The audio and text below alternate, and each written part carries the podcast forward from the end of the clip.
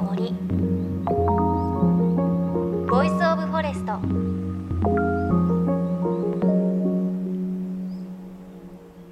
おはようございます。高橋真理恵です。あの突然ですが皆さん旅に行ってちょっと失敗したなっていうことありますか？ありますよね？というのも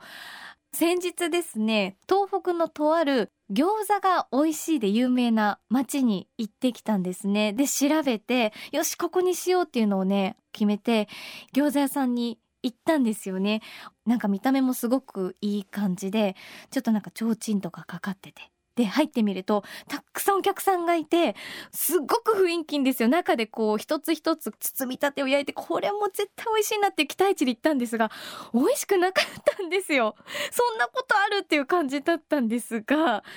これがねすごく残念で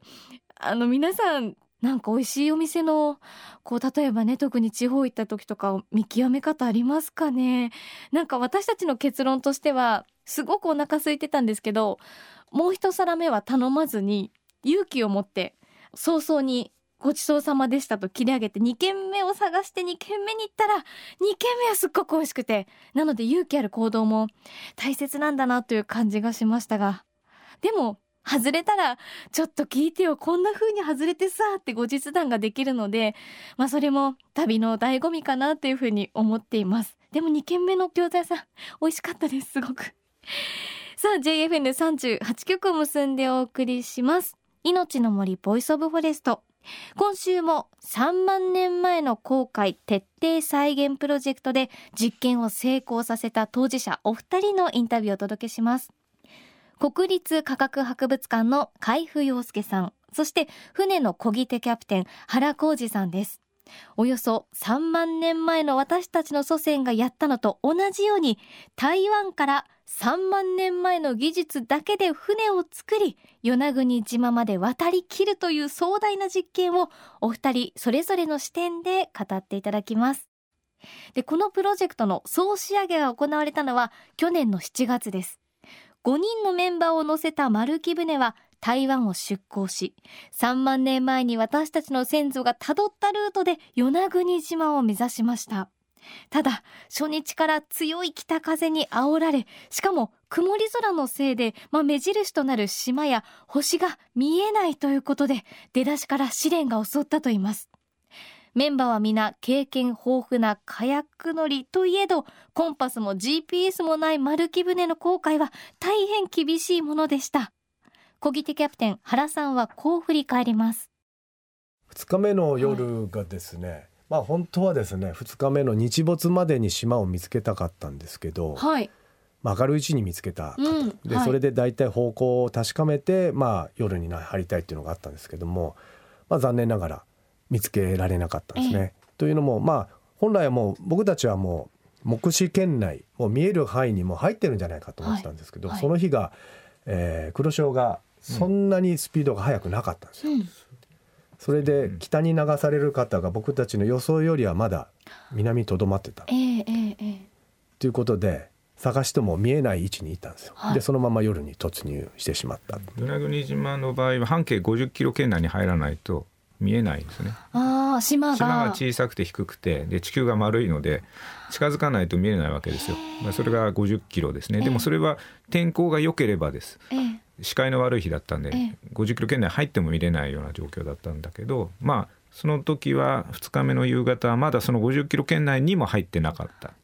ただし漕ぎ手たちは分かんないわけですね、え、海の上で自分たちがどこにいるのか。伴走船の上は知ってるんですけど、うん、僕らは絶対それは言わないルールですから、うんはい、漕ぎ手たちは自分たちで島見つけないといけない、まあ、そういう航海なんですよね。まあ、その中で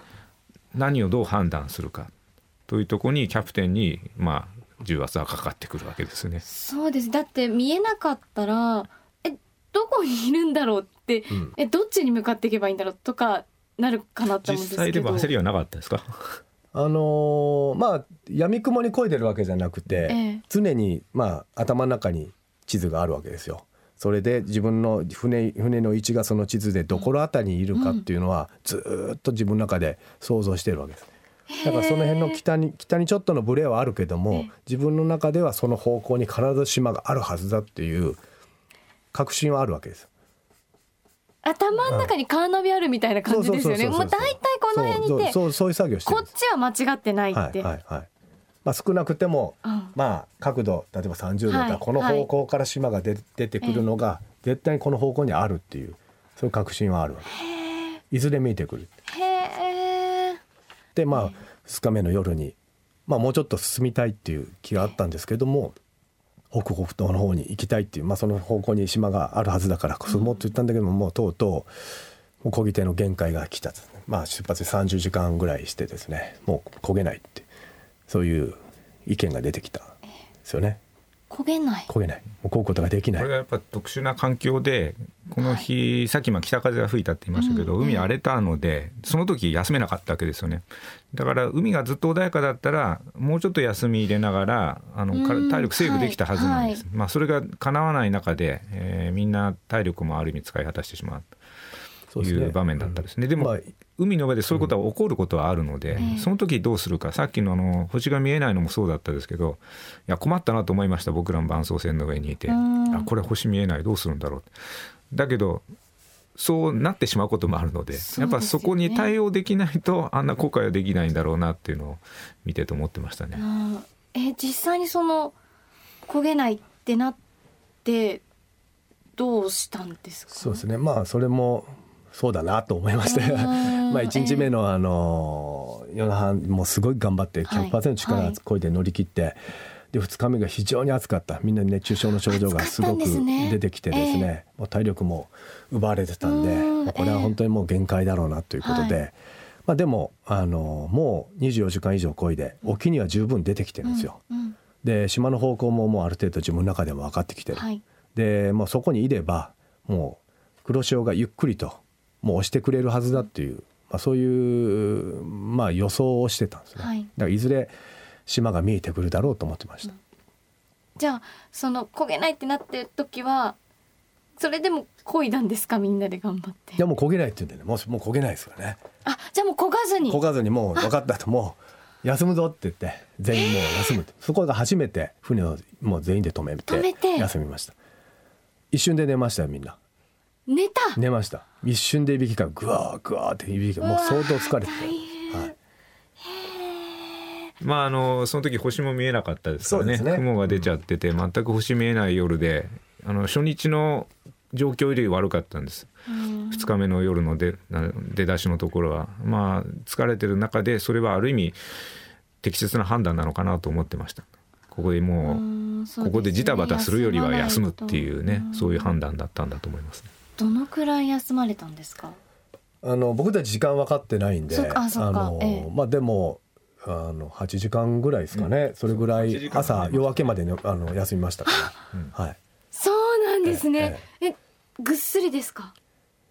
えっと僕はもうほぼ起きてましたけど完全には寝れないですよね、はい、だからもう一人ずつあのワッチ見張りをして、はい、まあ、風とか波が来た時に対応できるような体制で交代で休んだんですけど、だから他の4人はあの船の底にこう寝そべって仰向けになって寝てでそこで原さんは最初やっぱり見張り役っていうことで体を起こしてね一人で起きてましたね。まあ、その後もう一人の鈴木勝君と交代するんですけど、うん、まあ、そうやって全員寝るんじゃなくて本当に。交代で、へえ8時間経ってまたそれでじゃあ行くかってなりましたあの実はですね、そのもう何時かわからないんですけども、うん、僕がまあ鈴木勝君と交代してた時に、何時でしょうね勝君が。2時 ,2 時ぐらいですかね、うん。はい、東大の日が見えるって言い始めた。鳥肌立っちゃった。もうパッと来たら、ええ、確かにこうパンパンって回る光が見えて、ああ確かにあれは光だ3万年前にはないんですけど、うん、ただ僕がそこから島が出てくるだろうという方向からドーンと出てきたんで僕びっくりしてうわ本当に出てきたよみたいな感じで。まあそ、それはちょっと僕もできすぎだなこれはみたいな感じだったんですね。はい。へじゃあもうこっちに見えるだろうって思った時にだからそこが現れたんでうわそれはびっくりしました、まあ、ちょうどその時ねあの、まあ、黒潮の本流は超えてたんですけどあの潮の流れがまさにこう与那国島に向かうような流れができてたんです、これいつもあるわけじゃないんですけど、うん、それにうまく乗ってたんですね。それで押してもらって、緩やかにみんな寝てるんですけど、うん、じわじわと島に流されてたんですねその時に。これはまあ最後は運も手伝って島に連れてってもらった。その前はもう漕ぎ手たちがあそこまで自分たちで運んでいやその見えた時の気持ち、はい、皆さんどうだったんですかね？でもねみんな疲れ果てたみたいであの見えたという時に顔を上げてみたのは僕と鈴木くんだけだったらしい。はい。あとの声、まあ、その声聞いても見えたんだ見えたんだってそのまま寝てたらしいんですけど、まあ本当にでも北北東の方向に見えたんで、うん、まあこれはもう大丈夫だと。まっすぐ行ってると、うん、ということで、まあとりあえず朝晩で休んで、はい、でしっかり体力を蓄えてまた出航しようという判断をしたんですね。で夜が明けてね。こき始めて行ったんですけどね、まあ、だんだん灯台の光が見えなくなったらもう島はすぐそこにあるだろうと思ってたんですけど、うんうん、島見えないんですよね。島見えない。まあその回、ね、車がちょっと出てて。非常に視界が悪かった、うん、あじゃああるだろうというところにじゃ向かってったってことですか？そうですそうです。はい。でもその後雲がなんていうかなその島の上にできる独特の雲が現れるんです、はい。うん。まあ、特徴的なねそうかじゃあそれを見て、そうそれ向かっていった周りの雲と違うんですよ。その島のところで気流が乱れるので、ええ、ふわっとこうね上空にこんな尾を引くようなすごい雲が現れて、もうそこが島だっていう感じだったですね。で近づいていったらやがてその雲がこう晴れて島がドーンと見えてきたということです。その時ちょうど島まで距離20キロだったんです、うん、見えたのが20キロ、見えたのが20キロ、ね、200キロ以上航海して本当に最後の1割だったですね。島が直接見えたのは。見ながら後悔できたのは、まあでも本当にそこの方向に向かってたのでまあ見事だったですね。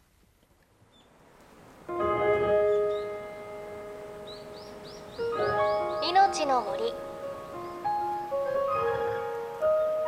Voice of Forest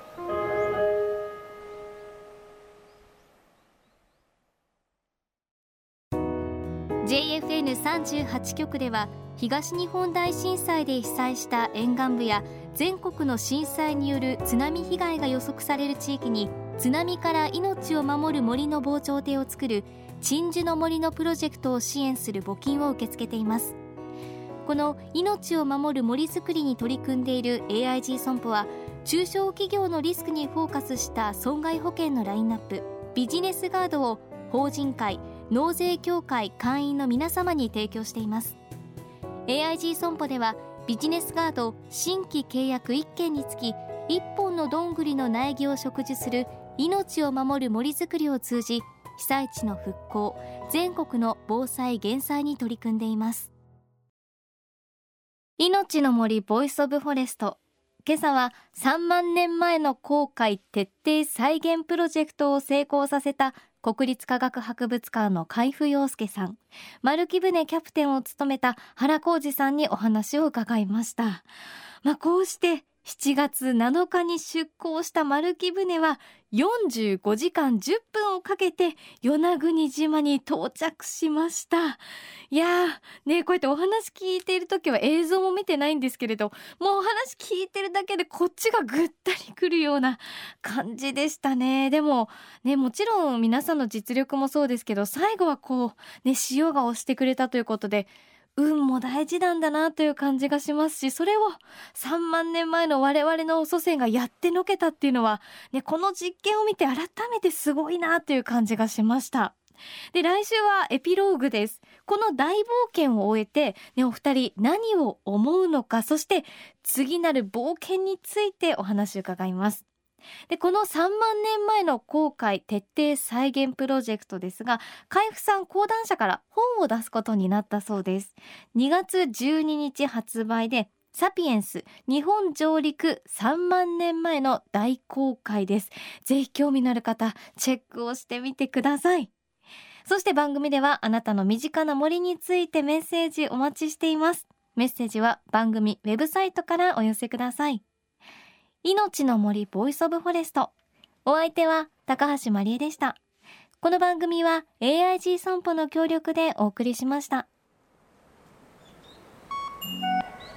命の森。の森。ボイスオブフォレスト